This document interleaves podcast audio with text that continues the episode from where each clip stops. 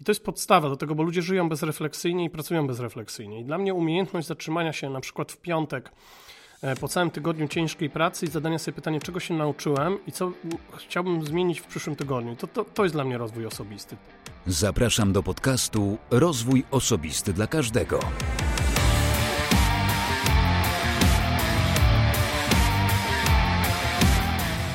Ja nazywam się Wojtek Struzik, a Ty będziesz słuchał właśnie 119 odcinka podcastu Rozwój Osobisty dla Każdego, który nagrywam dla wszystkich zainteresowanych świadomym i efektywnym rozwojem osobistym. Na wstępie przypomnę, że w 118 odcinku moim gościem był Tomek Gordon. Tomasz jest certyfikowanym trenerem biznesu, mentorem, ekspertem testu kompetencyjnego Master Person Analysis i autorem książki o której również rozmawialiśmy w podcaście, ale rozmawialiśmy głównie o zarządzaniu, o psychologii zarządzania. Więc jeśli temat Cię interesuje, a jeszcze tego odcinka nie słuchałeś, serdecznie też do tego namawiam. Teraz przejdę do gościa bieżącego odcinka, a jest nim Radek Drzewiecki, przesympatyczny i bardzo konkretny facet, który zajmuje się Lean. Nie Lean Management, tylko Lean, bo Lean dla niego i nie tylko dla niego na szczęście, to ludzie. Bardzo ciekawa rozmowa, w której rozmawialiśmy o rozwoju osobistym, bardzo ciekawe podejście e, Radka do tego tematu, ale rozmawialiśmy też o 5R, o Maxwellu, o książkach, o patologiach biznesu, a tak naprawdę pięciu patologiach biznesu, które Radek omówił tutaj pokrótce w tym podcaście. Więc nie przedłużając, zapraszam Cię do wysłuchania naszej rozmowy. Cześć, dzień dobry, nazywam się Radek Drzewiecki. E, moją pasją jest Lean. E, jestem założycielem firmy Lean Passion, która działa już na rynku 16 lat. Oprócz tego e, bawimy się wspólnie tutaj z przyjaciółmi, ze znajomymi w dwa startupy technologiczne. Jeden z nich to jest Sherlock Waste. To, to jest taka apka, która zmienia frustrację w innowacje. A druga to Linovatica, czyli taka platforma streamingowa z serialami, kursami rozwojowymi dla liderów, czyli z zawodu jestem, że tak się wyrażę, przedsiębiorcą e, z dużymi doświadczeniami, głównie opartymi na błędach własnych, na parę rzeczy wyszło mi, mi w życiu, ale głównie czerpię mm, taką inspirację do rozwoju z tego, co mi się nie udaje i e, ze szybkich takich pivotów, eksperymentów i, i myślę, że ponadprzeciętnej zdolności do adaptacji. Super, świetnie. Bardzo mi się podoba mm, Twoja ponadprzeciętna zdolność do adaptacji. Przejdziemy sobie później pewnie do tego też, do, do Twoich startupów, działalności, do Lean e, szczególnie podejrzewam. Natomiast e, zawsze też mam w zwyczaju pytać swoich gości o to, jaką mają pasję lub jakie mają pasję. I teraz jestem ciekaw Twoich lub Twojej. Wiesz co, dotychczas największą moją pasją była firma, natomiast jestem już teraz w takim, że tak powiem, fajnym wieku, że...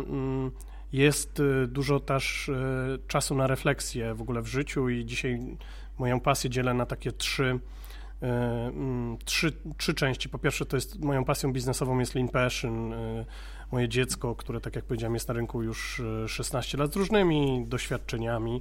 E, lubię się rozwijać, lubię tworzyć nowe rzeczy. Druga pasja to rodzina, dzieci mm, i dużo czerpię takiej radości z równowagi, tak? To nie chodzi o to, że dla mnie life-work balance to jest, wiesz, 8 godzin w pracy, 8 godzin w domu, tylko chodzi o to, żeby nie mieć tylko e, pracy, a ja zwykłem tak rzucać się na robotę i nie, nie miałem niczego innego w życiu. No i trzecia pasja to jest Real Madryt. Hmm. Tak, także wszyscy kibice Barcelony dzisiaj, którzy będą nas słuchać, no wybaczcie, ale są, jest też lepszy klub. tak, oczywiście dla, dla żartów i, i to, co jeszcze mnie pasjonuje bardzo, to podróże. Tak? Ja bardzo lubię eksplorować e, świat, podróżować po świecie. Od czasu do czasu też łowię ryby.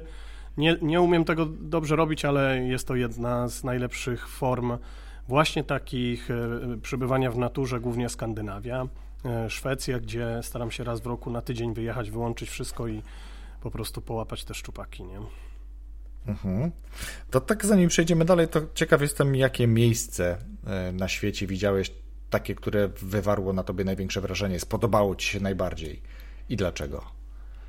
No to mm, powiedziałbym, że to moja druga ojczyzna, mam nadzieję, w przyszłości to Zanzibar. E, dlaczego wywarło? Na Zanzibarze byłem dwa razy. Po pierwsze, mm, e, podczas mojej drugiej podróży skończyłem moją książkę, gdzie miałem kryzys w pisaniu książki. Napisałem ją w sumie trzy lata i wybrałem się na Zanzibar taką podróż poleciałem sam na, na drugi raz, na, na dwa tygodnie i zacząłem pisać. I pisałem tak namiętnie, że y, przez dwa tygodnie, którym byłem na tym Zanzibarze, cztery dni byłem poza hotelem, prawda, bo no po prostu złapałem takiego bakcyla wtedy do pisania i trzy czwarte książki powstała właśnie tam, a po drugie ludzie, którzy tam mieszkają taki właśnie, nie taki, wiesz, taki pęd technologiczny w kontekście takiego technologiczny, konsumpcyjny. Uważam, że, że są tam jeszcze, nie wiem jak jest teraz, wiesz, bo ja byłem ostatni raz 3 lata, ale są tam jeszcze podstawy do tego, żeby, żeby żyć mm, chwilą, żeby czerpać ży z życia, żeby czuć się spełnionym. Ja, ja mam takie powiedzenie, że jak, przynajmniej są moje takie doświadczenia, że jak na Zanzibarze ktoś się ciebie pyta, how are you, to nie dlatego, że wypada, tylko dlatego, że on naprawdę chce wiedzieć, nie? I ta, wiesz, ta taka prostota, ta mm, w ogóle piękno tego kraju i mm, przefantastyczni ludzie, no, no, no to to jest ten Zanzibar, który nie tylko, wiesz, urokliwe plaże, ale właśnie serdeczność, uśmiech i ta Hakuna Matata mm, zrobiło na mnie takie wielkie wrażenie, nie? Super. No, jeszcze nigdy nie byłem, ale Mm, dlatego też zapytałem, bo ciekaw jestem takich różnych tak, miejsc. Bardzo polecam. Jeśli ktoś mówi, że, że, że lubi podróże, to, to ciekaw jestem, jakie miejsce właśnie było na takie, takie najbardziej tak. ciekawe, najciekawe. Okay, A w Polsce dobra, to góry, to... wiesz, ja, ja mam teraz taką Aha. pasję do gór, e, w sensie, wiesz, no amatorską, no ja nie, nie, nie, jestem nie wiadomo jakim że tak się wyrażę, wspinaczem, podróżnikiem i tak dalej, ale mm, poczułem trochę bakcyla mm, chodząc po górach w zimę, wiesz, pierwsze jakieś tam przygody w raczkach, no i to jest też taki moment, w którym po prostu jesteś, jesteś sam ze sobą, czy sam z naturą, czy sam, nie wiem, ze swoją refleksją, z tymi, z tymi momentami w życiu. To jest bardzo ważne, nie? żeby mieć taki spokój i moment, w którym po prostu nie pracujesz, bo dla mnie tak przy okazji, przepraszam, że tak chaotycznie, ale dla mnie life-work balance to jest kiedy jesteś w pracy, to pracujesz, kiedy nie jesteś w pracy, to nie pracujesz, a nie, że dzielisz, wiesz, jakoś równo te godziny, nie? Dokładnie tak. To właśnie każdy ma swoją, mam takie wrażenie trochę też, e, swoją interpretację tego, e, bo niektórzy mówią, że nie ma czegoś takiego w ogóle jak work-life balance, bo w pracy też jest życie, ale tak jak mówię, no każdy ma swoje podejście, ale e, zgodzę się z Tobą, że jak jesteś poza pracą, po pracy, to raczej już nie powinieneś o tej pracy myśleć, a to jest ciężkie, nawet dla osób, które niekoniecznie mają swój biznes, ale pracują na etacie, pracują w korporacjach. Wiem, bo przez to przeszedłem. Radek, dobra, idźmy dalej. Zapytam Ciebie w takim razie, jak Ty widzisz rozwój osobisty, jak Ty to rozumiesz? No właśnie przede wszystkim moja dla mnie pierwsza zasada w rozwoju osobistym jest takim, wiesz, Myślę, że bardzo dużo ludzi, przy okazji, kochani, ja tutaj nikogo nie oceniam, bo oduczyłem się tego i, i, i, i jeśli ktoś poczuje coś bardzo osobistego, to ja nie mam takiej intencji. Dla mnie rozwój osobisty to jest umiejętność robienia refleksji, to znaczy zatrzymania się. Nie wiem, czy wiesz o co mi chodzi, tak? I to jest podstawa do tego, bo ludzie żyją bezrefleksyjnie i pracują bezrefleksyjnie. I dla mnie umiejętność zatrzymania się na przykład w piątek E, po całym tygodniu ciężkiej pracy i zadania sobie pytanie, czego się nauczyłem i co chciałbym zmienić w przyszłym tygodniu. To, to, to jest dla mnie rozwój osobisty. Ty, czyli tak naprawdę cenię sobie w życiu trzy takie y, rzeczy. To jest wiara, determinacja i pokora. Wiara to znaczy, że wierzysz w siebie. Przy okazji tego się nauczyłem, wiesz, od Łukasza Kruczka. Czyli wierzysz w siebie jako osobę, nie? Wiesz, to nie chodzi o to, żeby być alfą i omegą, ale po prostu wierzysz, że to, co robisz, wierzysz w siebie jako wartościowego człowieka. To jest podstawa w ogóle. Nie mówię tutaj o, o wiesz, takim szczycie arogancji. Druga to jest determinacja, to znaczy, żeby się nie poddawać. I determinacji potrzebujesz, kiedy ci nie idzie, a pokora, kiedy ci idzie, nie? I znam bardzo, bardzo dużo ludzi, którym coś wyszło i mimo tego Naprawdę oni chcą się non-stop uczyć. Ja, ja, takich ludzi podziwiam, wiesz, znam, znam sporo ludzi, którzy osiągnęli pod kątem finansowym, rozwojowym, posiadania dużych firm, naprawdę bardzo wiele. Coś takiego, o, czymś, o czym można by było, y, że tak się wyrażę, pomarzyć. Na przykład właściciele firm naszych klientów, a oni ciągle, wiesz, chcą się rozwijać, bardzo dużo czytają i tak dalej. To jest dla mnie pokora, nie? To jest dla mnie, y, y, że tak powiem nie chwalenie się tym, gdzie ja dzisiaj jestem, nie, nie wiesz, łechtanie swojego ego, tylko chęć tej nauki. I to jest dla mnie podstawa rozwoju, czyli zatrzymujesz się na chwilę, robisz takie lessons learned, zastanawiasz się, co ci poszło dobrze i czego przede wszystkim się nauczyłeś. I w mojej ocenie wielu ludzi po prostu tego nie robi. Tak? Mhm.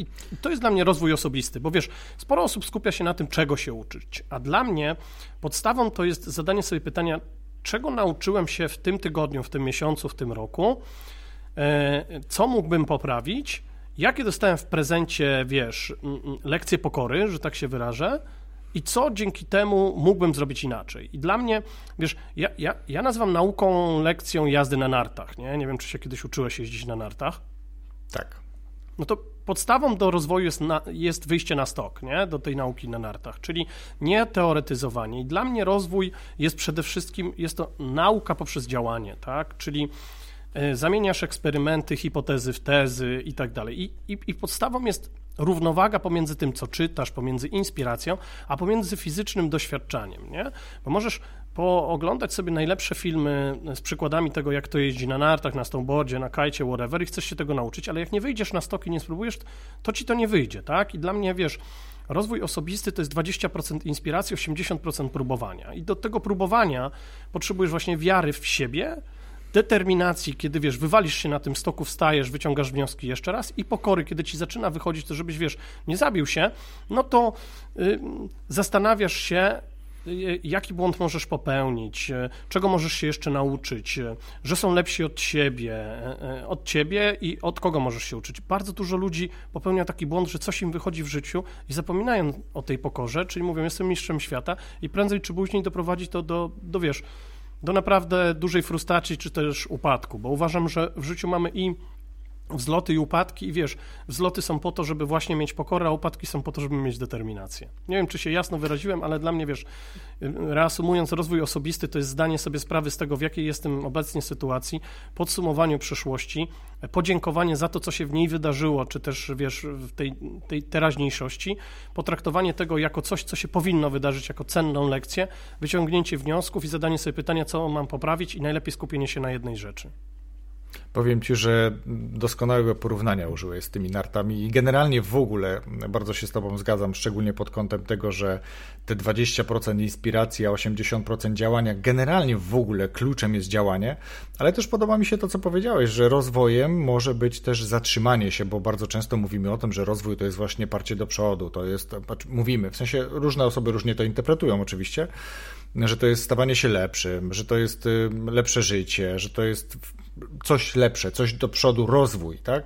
Ale czasami, żeby się rozwinąć, to trzeba się właśnie trochę zwinąć. Czasami trzeba zrobić krok do tyłu, żeby zrobić trzy do przodu albo szybsze kroki, więc ta refleksja jak najbardziej. Zresztą ja dużo też mówiłem o refleksji i refleksja dla mnie jest też czymś bardzo istotnym. Ja swojego czasu e, bardzo regularnie e, siadałem sobie z notesem i wykonywałem właśnie takie taką, taką retrospekcję tego, co się wydarzyło, co mogę poprawić, e, co mi wyszło i tak dalej, i tak dalej. Więc tak, to dla mnie też jest rozwój i cieszę się, że to powiedziałeś, że tak to dla ciebie to dla ciebie oznacza właśnie rozwój osobisty. Wiesz co, i chciałbym jeszcze dodać jedną rzecz najpierw, mhm. jeśli pozwolisz, w kontekście refleksji. To nie chodzi o to, żeby gonić królika. To nie chodzi o to, że masz coś zrobić lepiej, lepiej, lepiej. Chodzi o to, żeby zadać sobie pytanie, czego się nauczyłeś. I w kontekście tej refleksji Wiesz, chodzi o to, że ciągle wtedy chcesz się rozwijać i rozwój ma często pejoratywne znaczenie, że muszę z kimś konkurować. Absolutnie nie. To nie chodzi o to, żeby z, kim, z, kom, z kimkolwiek konkurować. To, czego ja się nauczyłem przez ostatnie dwa lata, to, że w kontekście rozwoju jest takie słowo cud. Nie? Ono pięknie pasuje tutaj. Ciało, umysł, dusza. To znaczy, ty jako człowiek rozwijasz się w kątem ciała, czyli na przykład, wiesz, są ludzie, którzy po, po prostu są fanami zdrowego, zdrowego odżywiania się, nie? I tak naprawdę mnie uczono, że człowiek właśnie składa się z ciała, umysłu i duszy, nie? I, I ja doceniłem na przykład w perspektywie ostatnich dwóch, trzech lat rozwój mentalny, nie? Czyli na przykład stajesz rano, robisz jakąś medytację. Ja nie umiem medytować, bo jestem człowiekiem, który żyje w przyszłości. Natomiast dla mnie medytacja to jest przeczytanie gdzieś mądrego jakiegoś zdania. Wiesz, to nie, ja kiedyś myślałem, że to jest, wiesz, zamykanie oczu, wiesz, yy, wczucie się w swój oddech i tak dalej i się do tego mocno zraziłem. No i masz jeszcze, czyli tak jak powiedziałem, ciało, umysł i dusza, nie? Czyli umysł to jest dla mnie rozwój intelektualny, czego możesz się nauczyć od innych ludzi.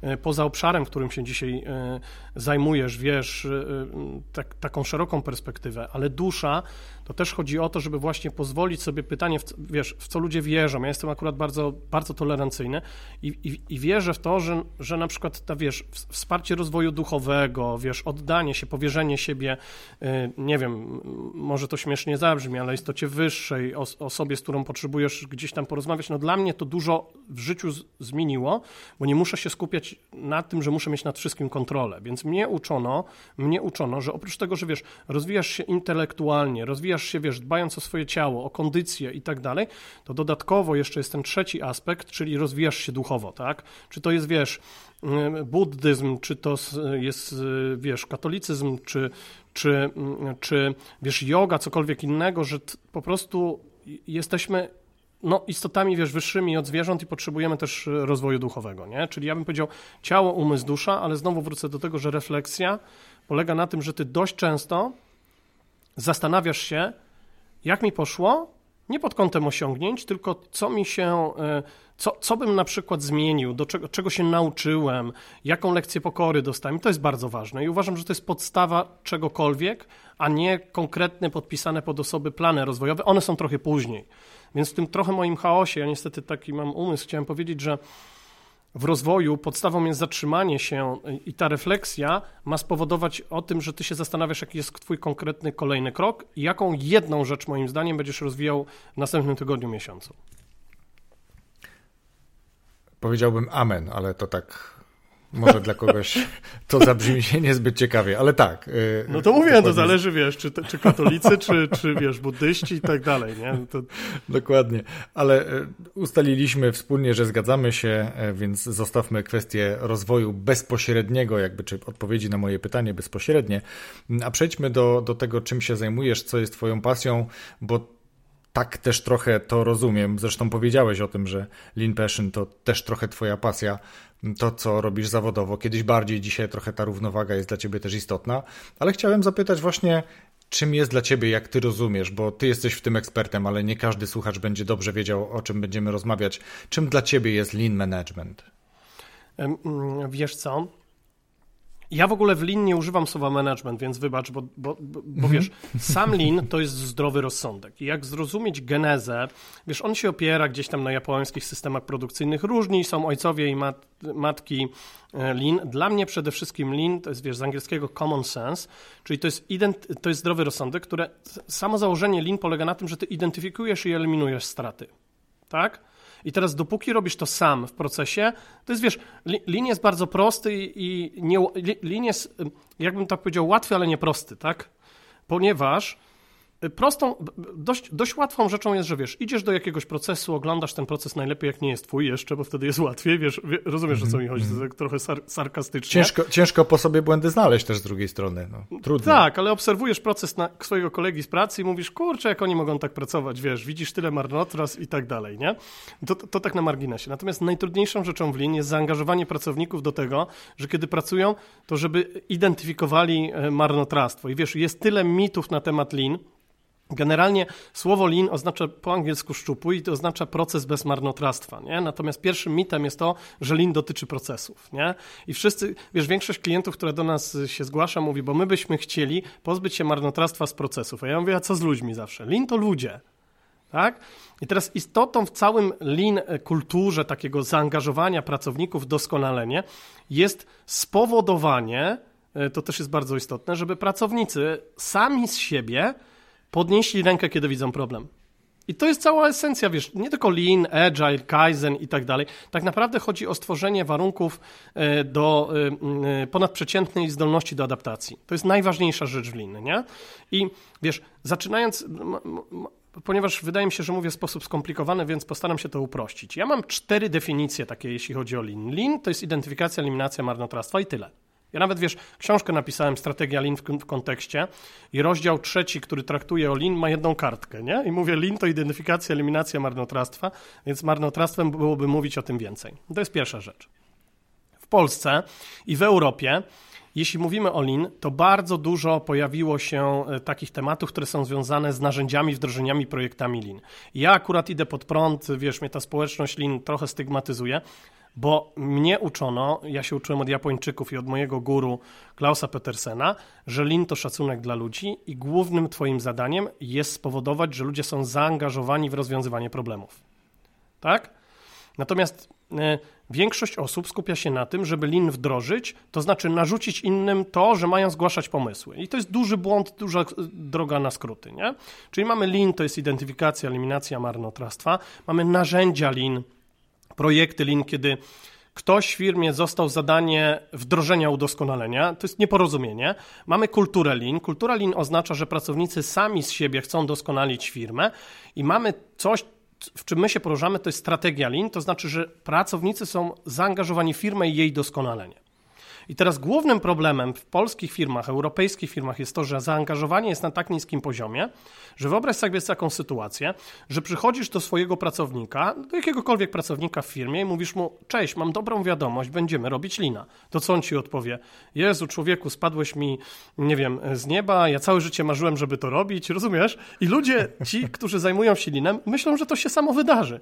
Tymczasem trzeba zrozumieć, że ludziom Niekoniecznie na tym zależy, ponieważ przychodzą do roboty, bo nie mają innego wyjścia. I wiesz, ja tak podchodzę do tego zdrowego rozsądku, że jeśli chcesz mieć pracowników zaangażowanych w tę identyfikację, eliminację marnotrawstwa, to najpierw musisz spowodować, że oni czują przynależność do firmy.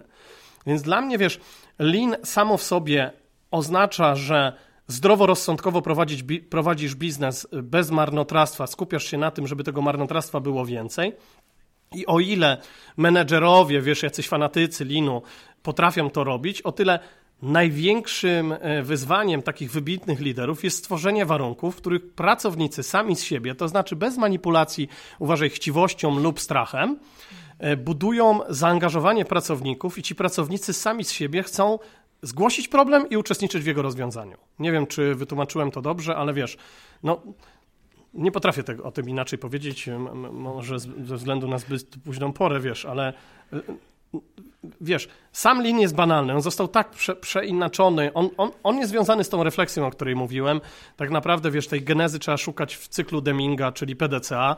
Zaplanuj, wypróbuj, sprawdź, czy działa i wdróż i, i Lean to jest zamiana hipotez w tezy.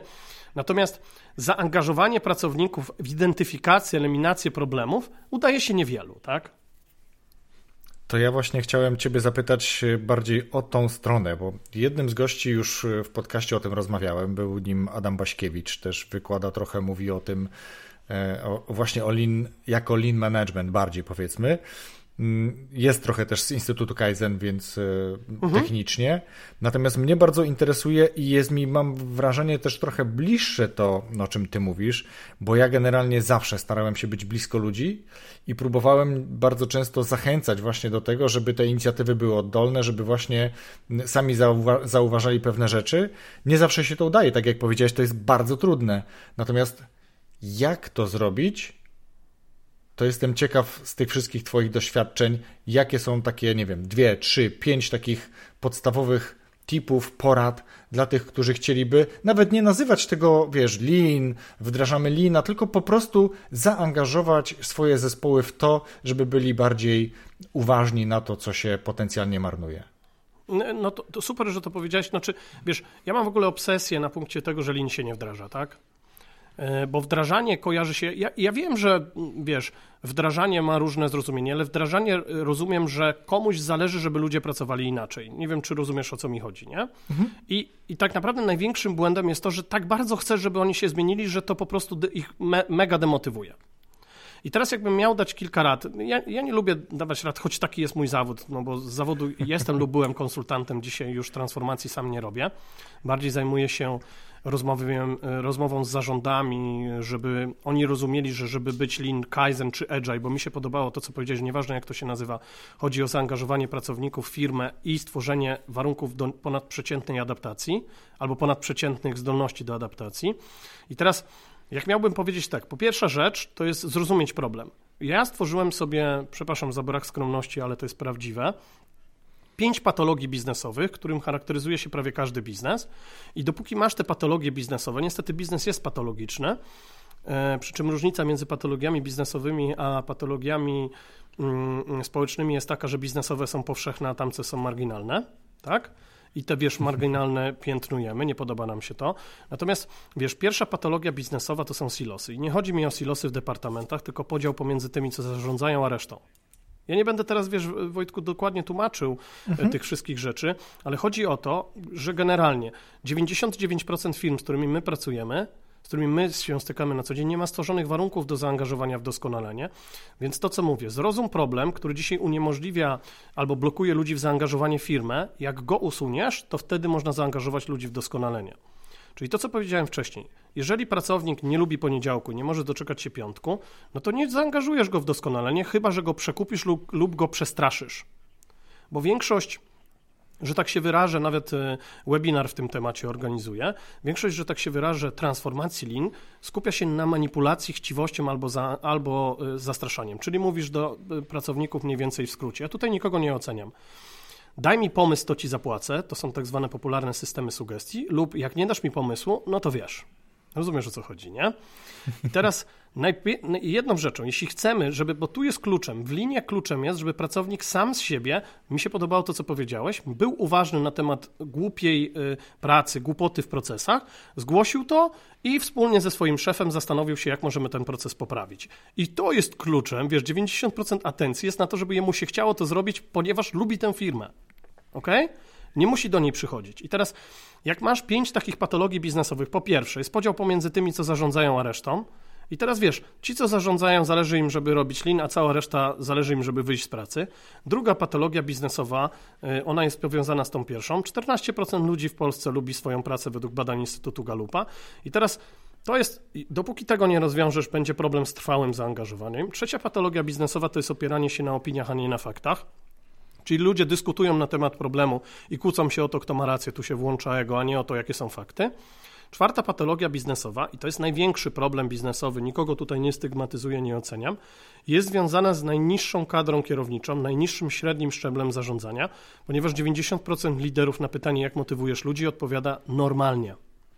I teraz absolutnie nie jest to ich wina. W Polsce mamy od 1,5 miliona do 2 milionów bezpośrednich przełożonych pracowników. Oni po prostu nie zostali nauczeni lub zostali nauczeni przeintelektualizowanych narzędzi i metod do tego, jak motywować, jak angażować, wiesz, jak budować efektywność, jak integrować zespół. To są największe wyzwania dzisiaj naszych klientów.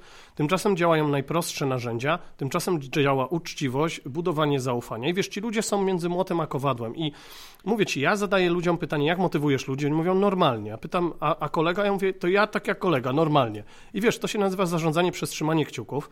I mam taką swoją swoje zdanie, takie esencje podejścia tego. Jeśli menedżerowie udają, że zarządzają, to pracownicy udają, że no pracują, nie? Mhm. I wiesz, jedni drugich oszukują. I piąta patologia biznesowa, że tak naprawdę, wiesz, paradoksalne jest to, że doskonalenie przeszkadza biznesowi. Co to oznacza? Że w wielu firmach są ludzie od doskonalenia i są ludzie od biznesu. I ty przychodzisz na przykład do sprzedaży i mówisz, słuchajcie, wiesz, już ja robię duży skrót myślowy, bo tak się nie robi. Chodźcie, zastanówmy się, jakie są problemy największe w domykaniu deali, na przykład jakie macie największe marnotrawstwa, czy macie biurokrację. Oni mówią, przyjdź jutro, bo dzisiaj zamykamy miesiąc, nie?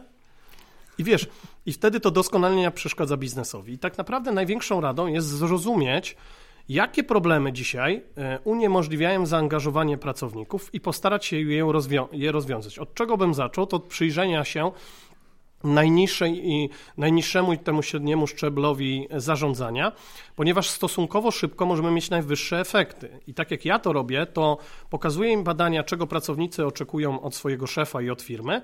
E, proszę ich, żeby zrobili refleksję, zobacz znowu słowo z naszego, z początku naszej rozmowy, mhm. to znaczy autodiagnozę tych rzeczy, które oczekują e, pracownicy, a następnie zapytam się ich, co oni chcieliby zmienić, żeby a. zbudować autorytet wśród pracowników, b. zbudować zaangażowanie i c. realizować cele, które od nich oczekują e, szefowie. Czyli ja bym tak naprawdę, bo na początku naszego spotkania mówiłem, na jednej rzeczy, której bym się skupił, to kadra, bezpośredni przełożeni pracownicy, pracowników, bo to oni mają największy wpływ na to, jak pracownik czuje się w pracy, czy on szuka innej roboty, czy nie, czy jest zaangażowany, czy chce po prostu doskonalić mm, firmę. I tak naprawdę, wiesz, to są rzeczy, gdzie w perspektywie miesięcy, a nie lat możesz naprawdę y, bardzo y, skutecznie zmienić sytuację w firmie, bo słuchaj, my mamy na przykład taką korelację, zrobiliśmy w naszych badaniach, sprawdziliśmy ile osób, która negatywnie ocenia swojego szefa, poleciłoby pracodawcę, nie? Więc 77% wszystkich osób, która negatywnie ocenia swojego szefa, yy, nie poleci pracodawcy. Więc wiesz, my to też tym ludziom e, pokazujemy. I teraz większość organizacji jest hierarchiczna, czy to korpo, czy polskie firmy. Masz zarząd, masz, e, że tak powiem, menedżerów, dyrektorów, kierowników, whatever. I tak naprawdę najbardziej zapomnianym szczeblem, od którego większość zależy, są bezpośredni przełożeni pracowników. W produkcji to są brygadziści, w usługach to są team liderzy, wiesz, lider zespołu, który jest często pozostawiany samym sobie, samemu sobie i jego ego nie pozwala mu powiedzieć do swojego, wiesz, wy, wygląda to mniej więcej tak, przepraszam za ten chaos, ale wygląda to mniej więcej tak, że wiesz, awansują kogoś w firmie. Ja, ja sobie taką anegdotę zrobiłem z poranku Kojota, nie? Będziesz liderem, ok, ok. A wiesz, jak być liderem, ok. No to bądź. Prawda?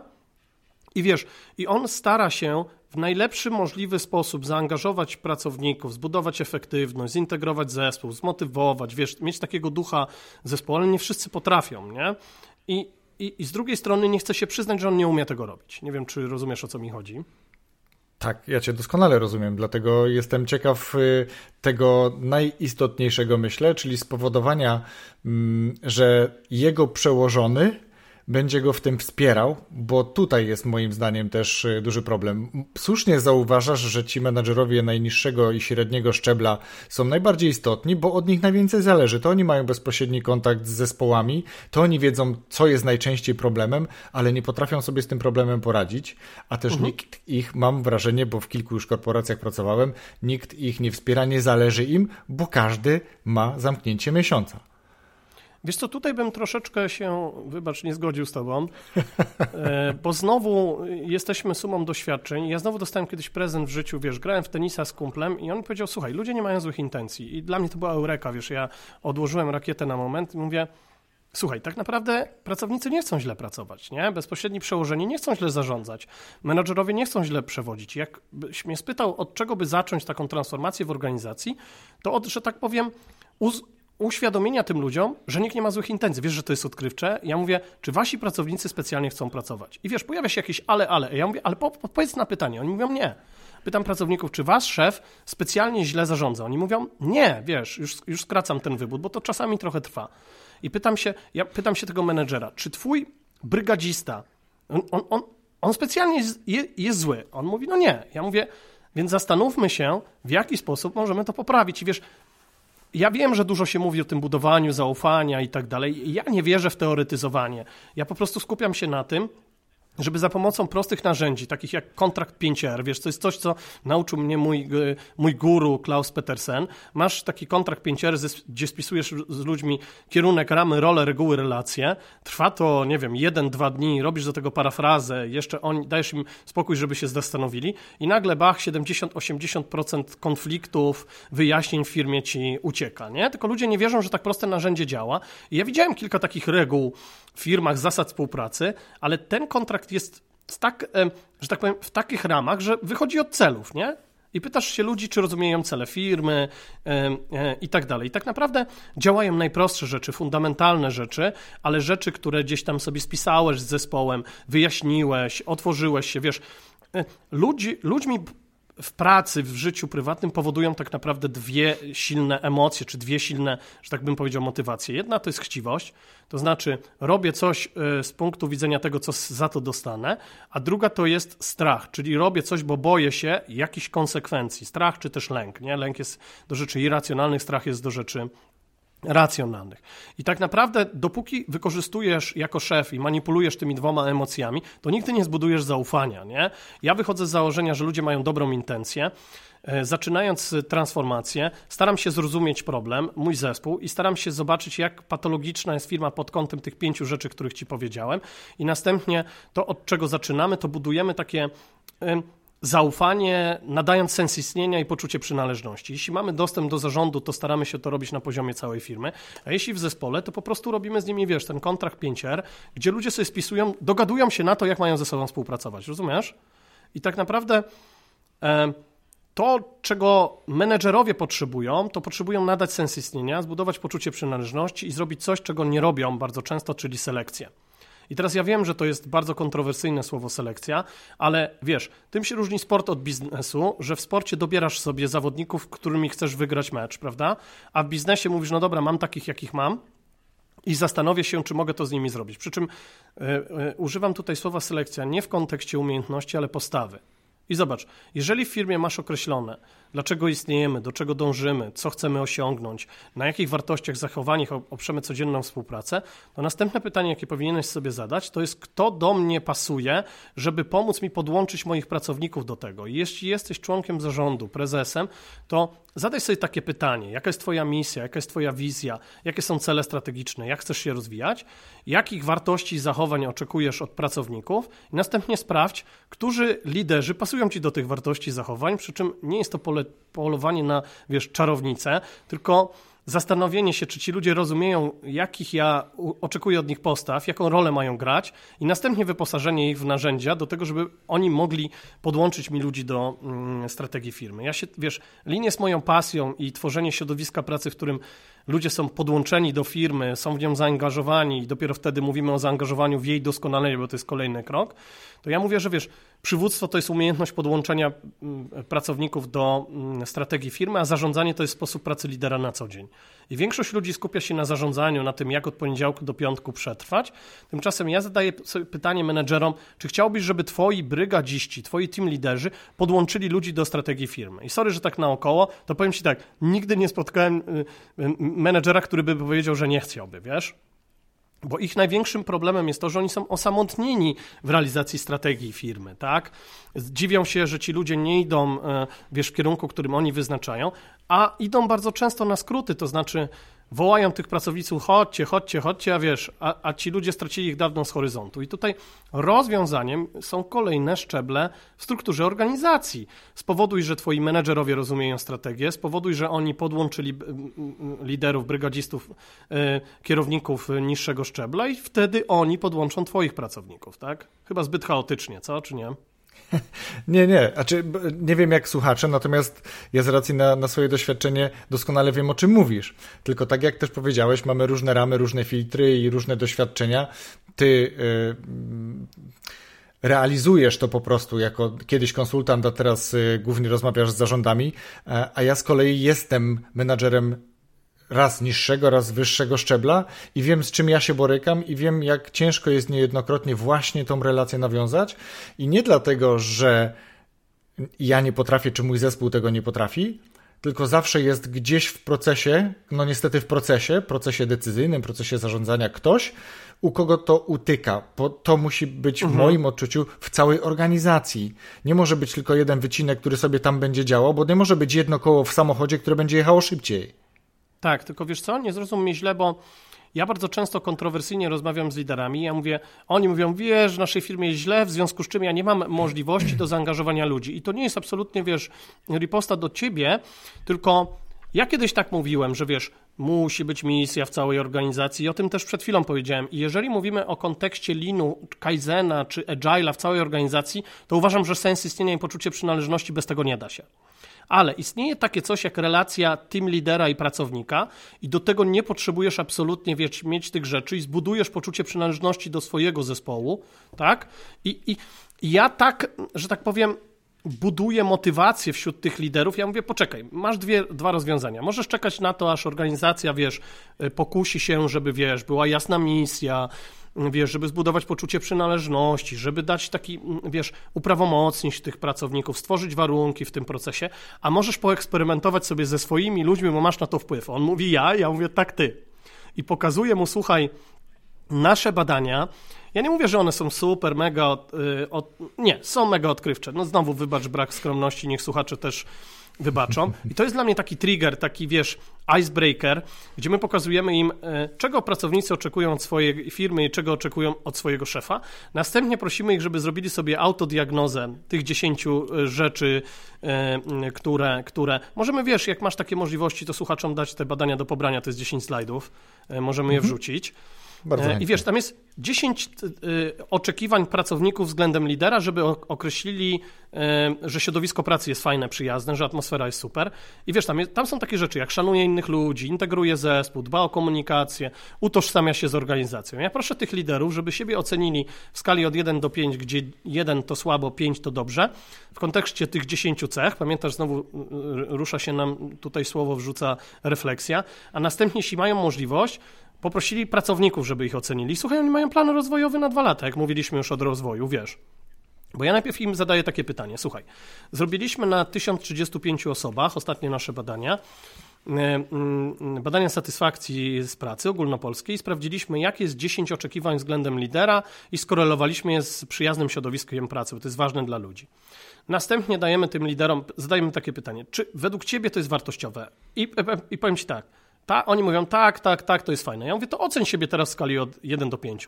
I pojawia się pierwsze zwątpienie. Oni mówią, ja siebie? Ja mówię, tak, nie musisz prezentować tego na forum, oceń się i schowaj to, wiesz, bo to jest zbyt intymna sytuacja przy pierwszym kontakcie z tymi menedżerami. A następnie ja mówię, jeśli macie możliwość, odwagę, to poproście swoich pracowników, żeby was też ocenili, porównajcie to sobie i zobaczcie, w których ocenach macie, w których aspektach jesteście najniżej oceniani i zastanówcie się, co możecie poprawić. I, I słuchaj, ludzie jak nowonarodzeni, naprawdę. I wiesz, tak niewiele trzeba. Dlatego na początku naszego spotkania, jeżeli chcesz się rozwijać, to zrozum, w których aspektach jesteś masz słabe strony, w których silne i my tutaj przychodzimy z pomocą, bo pokazujemy oparte na danych statystycznych, wiesz, mm, badania, w których mamy 10 e, aspektów bardzo ważnych i to jest czerwiec 2020 pod kątem mm, czego pracownicy oczekują od swojego szefa. Robisz refleksję, diagnozujesz siebie, sprawdzasz to ze swoimi pracownikami, a następnie zastanawiasz się, co możesz poprawić w pierwszej kolejności i za jakiś czas znowu sprawdzasz. Wiesz, to jest ten learning by doing, nie? I tak naprawdę stworzenie warunków do tego, żeby ludzie chcieli zgłaszać problemy, zgłaszać pomysły, angażować się w firmę, zależy moim zdaniem w 90% od bezpośredniego przełożonego, a nie od tego, jak zła jest to organizacja. Rozumiesz, o co mi chodzi? Mhm. Bo, bo wiesz, ja, ja, oglądam, przepraszam, jeszcze ostatnie słowo w tym kontekście, oglądam bardzo często korpo i, korp, i, i bardzo często menedżerowie mówią, bo moi ludzie są niezaangażowani. Na przykład, wiesz, członek zarządu. Ja mówię wszyscy, on mówi tak. I potem patrzymy na badania zaangażowania po poszczególnych zespołach i tam są duże różnice. Nie? I ja mówię, coś jest nie tak. I powiem ci, w 100%, kiedy my sprawdzamy, jest, ta różnica wynika ze stylu zarządzania i przywództwa, jakie stosuje, wiesz, ich bezpośredni przełożony. I, I tak naprawdę wiedza jest tej organizacji, bo wiesz, improwizują wszyscy, natomiast niektórzy mają do tego talent i tym wychodzi lepiej, nie? Mhm. Ale wiesz co, bo ja podrążę jeszcze chwilę, bo, bo ja bardzo lubię te tematy, tematy rozwojowe, tematy angażowania zespołów. I teraz też nie chcę wyjść z tej drugiej strony jako ten, który mówi, że się nie da, bo absolutnie wierzę, że się da, bo mhm. mam wrażenie, że mnie się trochę udało e, z niektórymi zespołami z większością w sumie, też nieskromnie powiem, ale tutaj jakby widzę innego rodzaju zagrożenie albo innego rodzaju mm, punkt widzenia, może tak. Kiedy mówimy o jednym menadżerze, jednym zespole, a kiedy mówimy o tej strukturze, o której już powiedziałeś, o tym silosie, uh-huh, może nie uh-huh. tym silosie stricte strukturalnym, bo o tym mówiłeś o, o relacji zarządu do, do zespołów, ale mówimy o tym, że jest jakiś dyrektor sprzedaży, później jacyś dyrektorzy regionalni, później jacyś Jasne. dyrektorzy gdzieś tam już w jakichś placówkach, później swoi menadżerowie, e, albo jeszcze ich zastępcy, etc. E, to jest taka jakby struktura po prostu typowa, jak organigram jakiś w, w tak, firmie. Tak, tak. I teraz wiesz, jak przyjrzymy się od dołu jednej komórce, to faktycznie nie jest to trudne. Jeden lider, jeden menadżer, jeden zespół. Tylko teraz to wszystko multiplikować na wszystkie te zespoły od dołu i do samej góry. To jest jakby dla mnie ciekawe, ten proces, jak to I, wygląda. I wiesz, co my się tym zajmujemy? Niestety w korporacjach potrzebne są lata. I teraz zobacz, o co mi chodzi. Właśnie, o nie, i to mi wszystko praktycznie odpowiedziałeś, potrzebne są tak, lata. Ale poczekaj, bo to chodzi o to, wiesz, ja tam dobrze się nie znam na, na narciarstwie alpejskim, ale w moich czasach, myślę, że podobny, podobnie wiekowo jesteśmy, był taki zawodnik jak Alberto Tomba, nie? I teraz mhm. wyobraź sobie, że chcesz się uczyć jeździć na nartach. I Slalom gigant. Na... Tak i chcesz się, i chcesz się uczyć jeździć na nartach, nie? No to nie będziesz jeździł jak Alberto Tomba od razu, wiesz, e, mm, na krawędziach, e, wiesz, pełnym speedzie, tylko najpierw będziesz jeździć pługiem. I ja o tym mówię, że większość moich organizacji, jakim pokazuje moje podejście do transformacji lin, gdzie skupiasz się na tym, do, jakiego, do jakiej sytuacji chcesz doprowadzić, a nie co chcesz wdrożyć, tak? Czyli tak naprawdę działasz na środowisku pracy, a nie na procesach. Na procesach też, żeby mnie źle nie zrozumieć, ale skupiasz się na tym, do jakiej sytuacji chcesz doprowadzić. Podam Ci przykład. Nie skupiasz się na tym, żeby mieć misję, tylko skupiasz się na tym, żeby określona liczba menedżerów się z nią identyfikowała. Rozumiesz różnicę? Ona jest, ona jest kolosalna. Te, mhm. Tyle samo trwa też to stawanie się linii. Dlatego mówię tak. Większość organizacji, zdarza mi się rzadko organizacja, taką organizacją, mam teraz trzy takie firmy, które zdecydowały się od razu na transformację całej firmy, mają świadomość, że to będzie trwało 3-4 lata. Naprawdę. I to jest, mhm. wiesz, to jest rzadkość ale my chcemy wyjść na ten stok i pojeździć trochę pługiem, więc ludzie mówią do nas najczęściej tak, przepraszam, że się trochę uśmiecham, ale ludzie mówią tak, no wie pan, bo ten lin to działa w firmach produkcyjnych, a u nas w IT to nie zadziała. Ja mówię, rozumiem, że obawiacie się, że w waszych specyficznych procesach to nie zadziała. Oni mówią tak, ja mówię, to spróbujmy w jednym zespole. Oni mówią, oj, to jest jakiś plan. Rozumiesz? I tak naprawdę to jest pokazywanie im, że zadziałało się. I, tu, I tutaj też wykorzystuję Maxwella, który jest dla mnie dużym autorytetem. Słuchaj, Maxwell dzieli liderów na trzy typy, nie? Mówi, Jedni trzymają kciuki, żeby ich w tym roku nie zwolnili, nie? Wiesz, to też on, on, on, też robi takie anegdoty, ale faktycznie są tacy liderzy, wiesz, po ocenie rocznej w korpo mówią, uff, utrzymaliśmy swoje pozycje. Miałem, takie, miałem takiego szefa, który miał takie powiedzenie i nam to zawsze zaszczepiał w dół, byle do końca roku. tak, byle nie nas, nie? Wiesz, byle nikt się nie połapał, ale okej. Okay. Drugi typ lidera to jest lider, który przygląda się zmianie i jak wychodzi, to się podłącza, bo i, i nie chodzi mi o złą intencję. Ja uwielbiam ludzi, wiesz, to też chyba słychać z moich wypowiedzi, prawda? Chodzi o to, że on jest niepewny, ale widzi, że komuś innemu wychodzi mówi, a przyjdziesz do mnie? I trzeci typ lidera to jest lider, który bierze sprawy w swoje ręce. I słuchaj, szczęście jest takie, że w każdej organizacji jest i pierwszy, i drugi, i trzeci typ. Więc my mówimy w organizacji, wchodzimy na przykład do takiego IT. E, e, w tej chwili jesteśmy w bardzo dużym, dużej firmie IT, mniej więcej od roku. I oni mówią, no wie pan, bo ja nie wiem, jak ludzie na to zareagują. Ja mówię, może znajdziecie kogoś, kto chce. I zawsze się znajdują, wiesz, jacyś tacy, mówiąc y, y, przysłowiowi, fajni wariaci, be, be, bez, wiesz, bez pejoratywnego znaczenia tutaj, z którymi my robimy tą transformację. I teraz, wiesz, ta druga kategoria tych liderów przygląda się i mówią, a moglibyśmy też spróbować? Ja mówię, też. I ci, co trzymają kciuki, mówią, to dobra, u mnie też. Wiesz, o co chodzi, nie?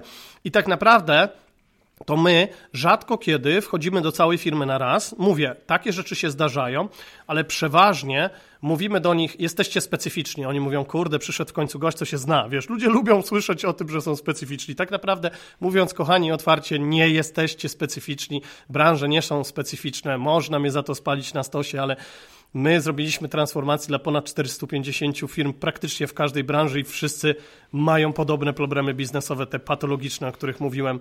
Jeśli mówimy o zaangażowaniu, oczywiście branże są specyficzne pod kątem procesów, dostarczania wartości, ale lean to są ludzie i budowanie kultury. I teraz wiesz, jak ty namówisz klienta do tego, żeby ci dał spróbować i pokażesz mu pierwsze efekty pod kątem i efektywności, i zaangażowania, i tej zdolności do adaptacji, i tej integracji. On zobaczy, że ludzie sami z siebie, wiesz, zgłaszają problemy, uczestniczą w daily, czy, czy w retro, czy, czy w board meetingach, jak my to nazywamy linowo, to on mówi, panie, bierz wszystko. Wiesz o co chodzi, nie? Czyli małe mhm. kroki nie są moim problemem. My, mówiąc nieskromnie, potrafimy zorganizować i ustrukturyzować y, y, transformację w dużej firmie. Największą firmę, którą robiliśmy, mieliśmy 36 tysięcy pracowników globalnie, gdzie robiliśmy transformację przez ponad 3 lata, ale większość ludzi nie daje ci takiej szansy i mówi, wie pan, może spróbujemy. Ja do tego namawiam żeby, wiesz Wojtku, to co ci chciałem powiedzieć, możesz mieć problemy w przekonaniu całej struktury sprzedaży, o której ty mówiłeś, wiesz, jednego regionu, drugiego, mhm. zacznij gdzieś, gdzie możesz, zacznij od najpierwszego, najłatwiejszego kroku, a reszta po prostu pójdzie. Więc dla mnie w ogóle w rozwoju w Lean jest skupienie się na tym, na kolejnym stopniu, a nie jazda windą, wiesz, na, na, na e, i, i, i prze, prze, przejście przez tych wszystkie szczeble, bo przy okazji możesz popełnić masę błędów, więc analogia do tego, wyjść, wyjdź na stok i spróbuj po prostu przejechać pierwsze parę metrów, zobacz czego się nauczyłeś, przejdź kolejne metry, zobacz czego się nauczyłeś, przejdź kolejne i tak dalej, i tak dalej. To jest potęga. Nie? To jest potęga. I, i, i, i naprawdę działa wszędzie, nie? Dla Pod mnie warunkiem... potęgą jest to... Mhm. Proszę, przepraszam. Mówię, że dla mnie potęgą jest to, co mówisz i co podkreślasz już któryś raz, że to ludzie, że lin to ludzie, że to owszem, są procesy, bo w każdej firmie powinny być, natomiast to ludzie stoją za tymi procesami, to ludzie je układali, to ludzie je mogą e, poprawiać, to ludzie zauważają pewne problemy. Ten case, ten przy, przykład taki, z, który słyszę najczęściej przy, e, przy tym, jak ktoś opowiada o, o Lean, e, o, o, o 5S generalnie, to ten wózek, z którego plama oleju wyszła, nie? Czyli można wytrzeć tą szmatką tą plamę oleju i problem jest niby załatwiony, ale tak naprawdę jest y, dążenie, dążenie, dążenie, dążenie i się okazuje, że kupujemy nie te uszczelki, które powinniśmy kupować, tak? Bo ktoś chciał zaoszczędzić, etc. Więc tutaj jakby też znowu ja uprościłem. Ale nie, wiesz nie, co, powiedziałeś nasza... fajny case, jeśli mogę wejść w środek mhm. i teraz zobacz. Moje podejście do linii jest takie że menedżerowi zależy, żeby z wózka nie ciekło, a pracownik marzy mhm. o tym, żeby wyjść dzisiaj z roboty, bo jutro znowu musi przyjść. I teraz, jeżeli ty, i zobacz, to, to świetnie, że użyłeś tego przykładu, ty możesz użyć dwóch rzeczy. Możesz powiedzieć do niego tak, ile musiałbym ci dopłacić, taki skrót myślowy, żebyś zauważył ten problem, rozumiesz? A mhm. drugie, jak mam cię zmusić do tego, żeby zauważył ten problem? Czyli możesz zrobić system sugestii, pracownik mówi dla ciebie zmień uszczelki wózku, lub możesz mu powiedzieć, stary, jeżeli ty nie będziesz zauważał tego problemu, to ja cię po prostu zwolnię. A w moim y, rozumieniu jest tak, że zbudowałeś takie środowisko pracy, w którym pracownikowi zależy tak samo jak tobie, menedżerowi na tej firmie. I to odróżnia wybitnych liderów od dobrych liderów, nie? Natomiast użyłeś takiego sformułowania, na które ja mam alergię, może nie będziemy kontynuować. Ja mam alergię na 5S. Jestem chyba jednym z nielicznych linowców, który nie lubi narzędzi lin. Okej, okay. to nie będziemy faktycznie drążyć, e, bo niektórzy bardzo w to wierzą, więc nie będziemy jakby ich tutaj zniechęcać. Jeżeli coś się u kogoś sprawdziło, to niech po prostu sobie to jest. Ale okej, okay, mi chodzi to... o to, no, żebyś no, znalazł, znajdź marnotrawstwa, narzędzia dostaniesz w prezencie. Naprawdę indoktrynowanie ludzi o tym, Ale... że trzeba zrobić 5S, nie jest tym, w co ja wierzę. Ludzie muszą zrozumieć problem, na przykład, że szukają część, często materiałów, że szukają dokumentacji i zastanów się, co zrobić, żeby nie szukali. Wiesz, o co chodzi. To jest moje podejście. Te, ale mnie się też podobało to, co teraz powiedziałeś, bo też bardzo w to wierzę. Narzędzia są elementem wtórnym. Narzędzia jest... Narzędzie, narzędzi masz najwięcej do wyboru. A tak. tego, jak tymi narzędziami się posługiwać, jest najmniej. I to jest jakby Ja stosuję istotne, trzy. Tak? Ja stosuję trzy. Nie, nie, mówię tutaj, Wojtku, że wchodzimy do firmy, no to, to, tam uważam, że większość firm powinna się pochylić nad sensem istnienia i poczuciem przynależności, czyli odpowiedzią, odpowiedzią na pytanie, dlaczego istniejemy, do czego dążymy, jak to zmierzymy, e, plus zaproszeniem ludzi do tego, żeby stworzyli wartości i zachowania, taki duży skrót, może na kiedy indziej. Natomiast z punktu widzenia menedżera, tego bezpośredniego szefa, to, co się mega sprawdza, to jest to 5R, o którym powiedziałem, to jest chodzi mhm. o to, żeby stworzyć jasny kontrakt odnośnie tego, jaki jest y, cele, ramy, role, reguły, relacje.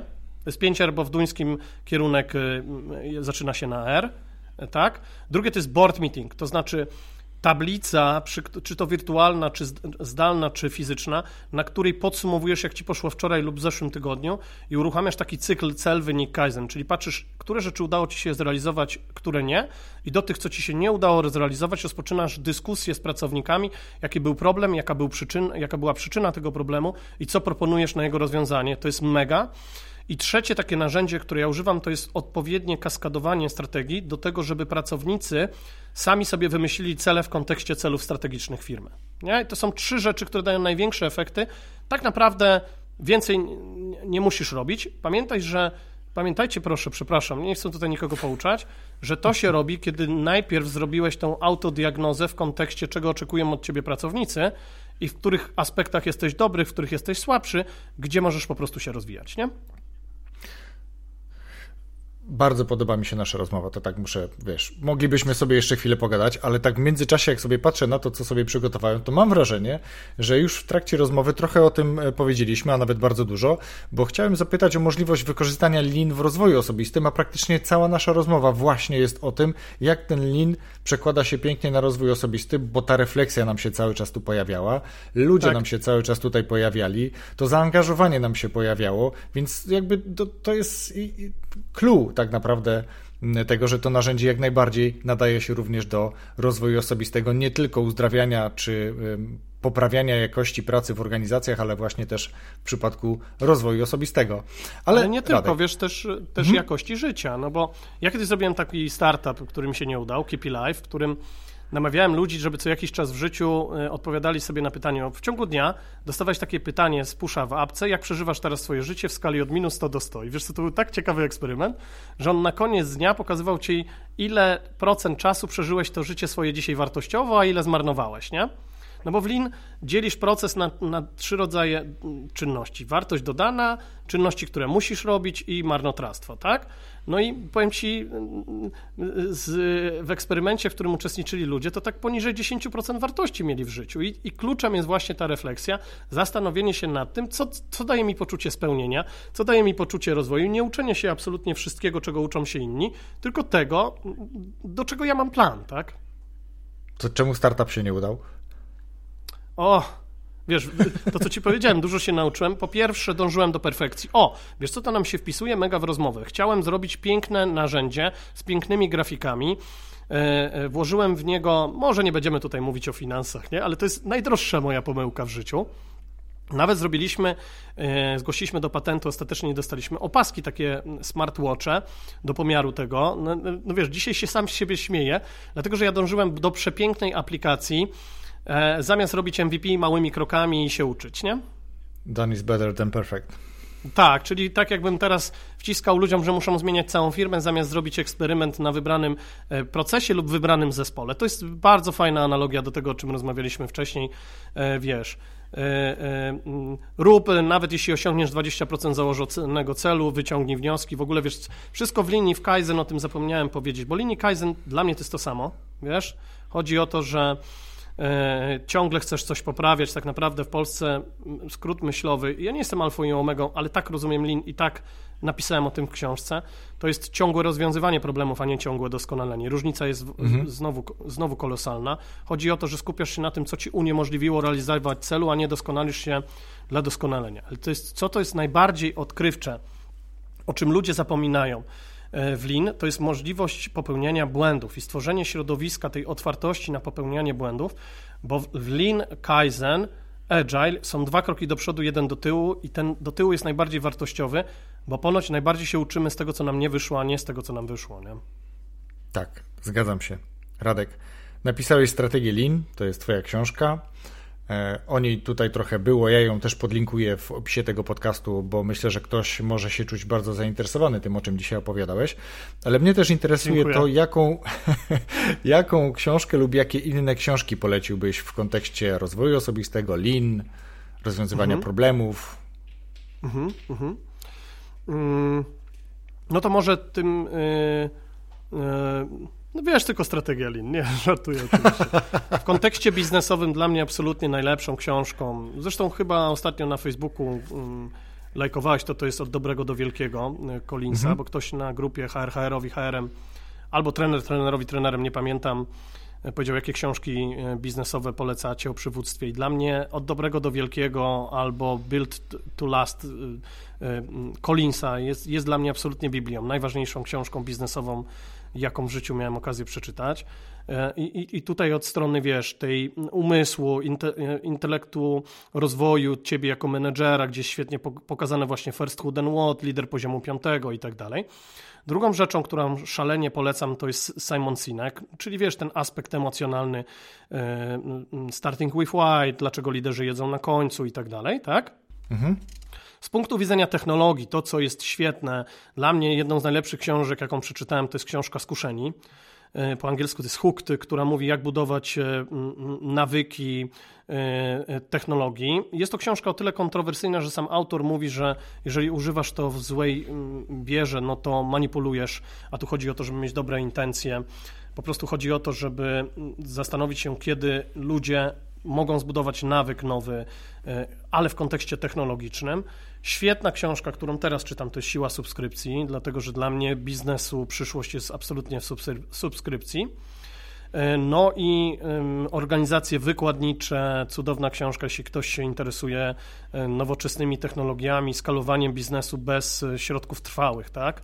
To jest kolejna świetna książka. Jeśli chodzi o rozwój osobisty niezwiązany z biznesem, no to wiesz, no nie będę tutaj oryginalny, to jest Harari tak, czyli Sapiens, Homo Deus i 21 lekcji na XXI wiek, XXI wiek i dla mnie świetna książka, dosłownie wyleciał mi z głowy w tej chwili autor, to jest Potęga Teraźniejszości, to jest Edgar, hmm, zapomniałem, ale Potęga Teraźniejszości, bardzo znany autor, Eckhart, Eckhart Tolle, y, do tej potęgi teraźniejszości. Wiesz, tak, i ona tak, jest tak. bardziej o, o, tym przeżywaniu, o mindfulnessie, o tym, o tym, o tym mm, mm, o Twoim życiu, nie, nie, nie tylko o biznesie, tak? Natomiast bardzo ciekawą, mm, bardzo ciekawą rzeczą, która jest dla mnie rozwijająca, jest podcast Maxwella. Leadership Podcast. To jest John Maxwell, który. Znam który jest dość wartościowy. Tego jest dużo. Nie, nie, wszystkie te odcinki mi pasują, natomiast wiesz, niektóre rzeczy są genialne, nie? Jak na przykład dlaczego pracownicy parkują, dlaczego menedżerowie parkują i pracownicy, wiesz, samochody tyłem do budynku, nie? No bo jak kończysz o 16, to jest wyścig, kto pierwszy wyjedzie, nie? I wiesz, i w tych warunkach my mówimy o zaangażowaniu ludzi w doskonalenie, nie? Jasne. Radek, dziękuję Ci bardzo za te e, książki, dziękuję Ci też za genialną rozmowę i też zapytam Ciebie jeszcze, gdzie najchętniej życzyłbyś sobie, gdyby ktoś chciał się z Tobą skontaktować, chciał Ciebie jeszcze o coś zapytać, mm, gdzie najlepiej? Czy to Twoja strona, czy LinkedIn? E, wiesz co, LinkedIn? E, LinkedIn, wybaczcie, jeśli od razu nie odpisuję, ale w tej chwili jest po prostu bardzo dużo rzeczy do poukładania w biznesie. My jesteśmy w takiej ciekawej sytuacji, że bardzo się zmieniamy i dość szybko się rozwijamy, ale LinkedIn zdecydowanie tam jest najłatwiej. Ja przyjmuję większość zaproszeń, oprócz tych, który, gdzie ludzie z założenia chcą mi coś sprzedać. Tak? I, i, I, to jest najprostsza rzecz. Nie? Messenger, Facebook, y, zresztą na LinkedInie też jest mój numer telefonu. Bardzo często odpisuję na SMS-y.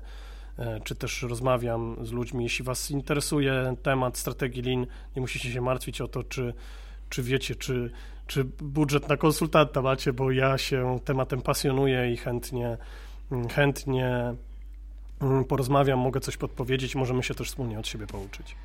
Rozwój osobisty dla każdego.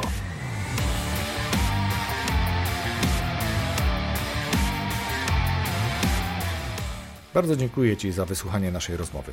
Wierzę, że to, o czym rozmawialiśmy i przykłady, o których mówił Radek, będą przydatne dla Ciebie i będziesz w stanie je u siebie wdrożyć, a też być może inaczej popatrzysz na kwestię rozwoju osobistego, bo Radek jest jednym z tych gości, który namawia do refleksji w ramach rozwoju osobistego. Zapraszam też na stronę rozwójosobisty dla każdego.pl. Zobacz, co możesz dla siebie tam znaleźć. Zostaw swój adres mailowy, zapisz się na newsletter a ja z góry Ci za to dziękuję. Tak samo jak dziękuję swoim patronom, dla których mój gość, Radek Drzewiecki, przygotował bardzo wartościową niespodziankę. Jeśli i Ty chcesz dołączyć do grona patronów i od czasu do czasu mieć szansę na przykład na taką niespodziankę, ale też mieć możliwość uczestniczenia w rozwoju tego projektu, w proponowaniu gości, w zadawaniu pytań dla tych gości, między innymi oczywiście, to zapraszam Cię na stronę patronite.pl łamane przez ROTK patronite.pl łamane przez RODK. Wybierz tam proszę dogodny dla siebie próg wsparcia i dołącz do grona patronów. Bardzo dziękuję, raz jeszcze i wszystkiego dobrego. Słyszymy się za tydzień w piątek z nowym odcinkiem podcastu.